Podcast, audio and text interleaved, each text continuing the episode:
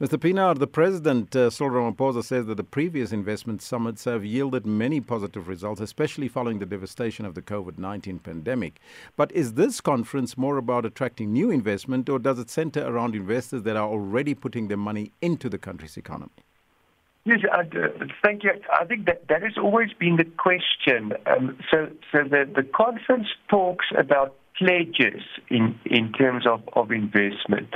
Now, I very much doubt whether um, these pledges or many of these pledges are not new investments. So it's not it's it's not like uh, we host a, a conference uh, and then suddenly people pitch up and they now uh, are wanting to invest in South Africa. For a large part, these announcements are companies that were already either are already investing in South Africa or were already planning to invest in South Africa, and now they simply stand up and they tell us what these amounts uh, are.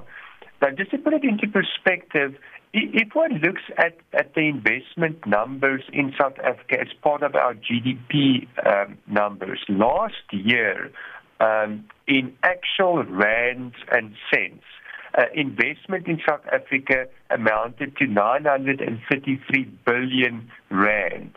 Um, so we already invest, um, and this is from the private sector and the public sector. So 1.2 trillion rand uh, sounds a lot. That this is what the target is, but as a again, we already invest a, a, a lot every single year uh, without having a conference. Mm-hmm. But given the myriad of challenges that the country is facing, such as the lack of infrastructure, there's corruption, as well as the power crisis, among many other issues, can South Africa still project itself as an attractive investment uh, destination, especially to new investors? Yeah, this is an important question. So, so yeah, it is about attracting investment from from people that are not investing in South Africa at this stage. And there, I think it, it is a real question, uh, given um, especially the lack of power in, in South Africa, and broadly speaking, the high cost of doing business uh, in this country.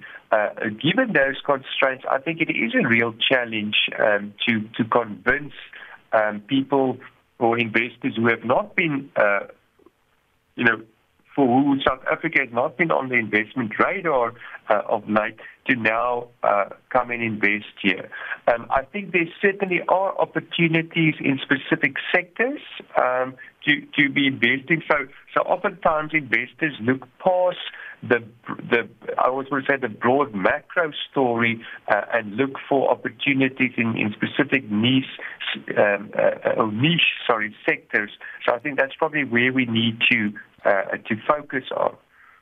This conference over the last five years have achieved almost 95%, says government, of the 1.2 trillion rand target. Can we reach that target, according to you? Yes, uh, I mean the, the, the target is is within reach. Um, but once again, this is not, um, uh, it, it's sort of, um, it's a target of pledges, uh, right? Mm. Um, it's not a target of actual um, uh, in, in investment uh, taking place. Um, so uh, lots of these pledges have uh, already happened. Uh, some of them still uh, need to happen.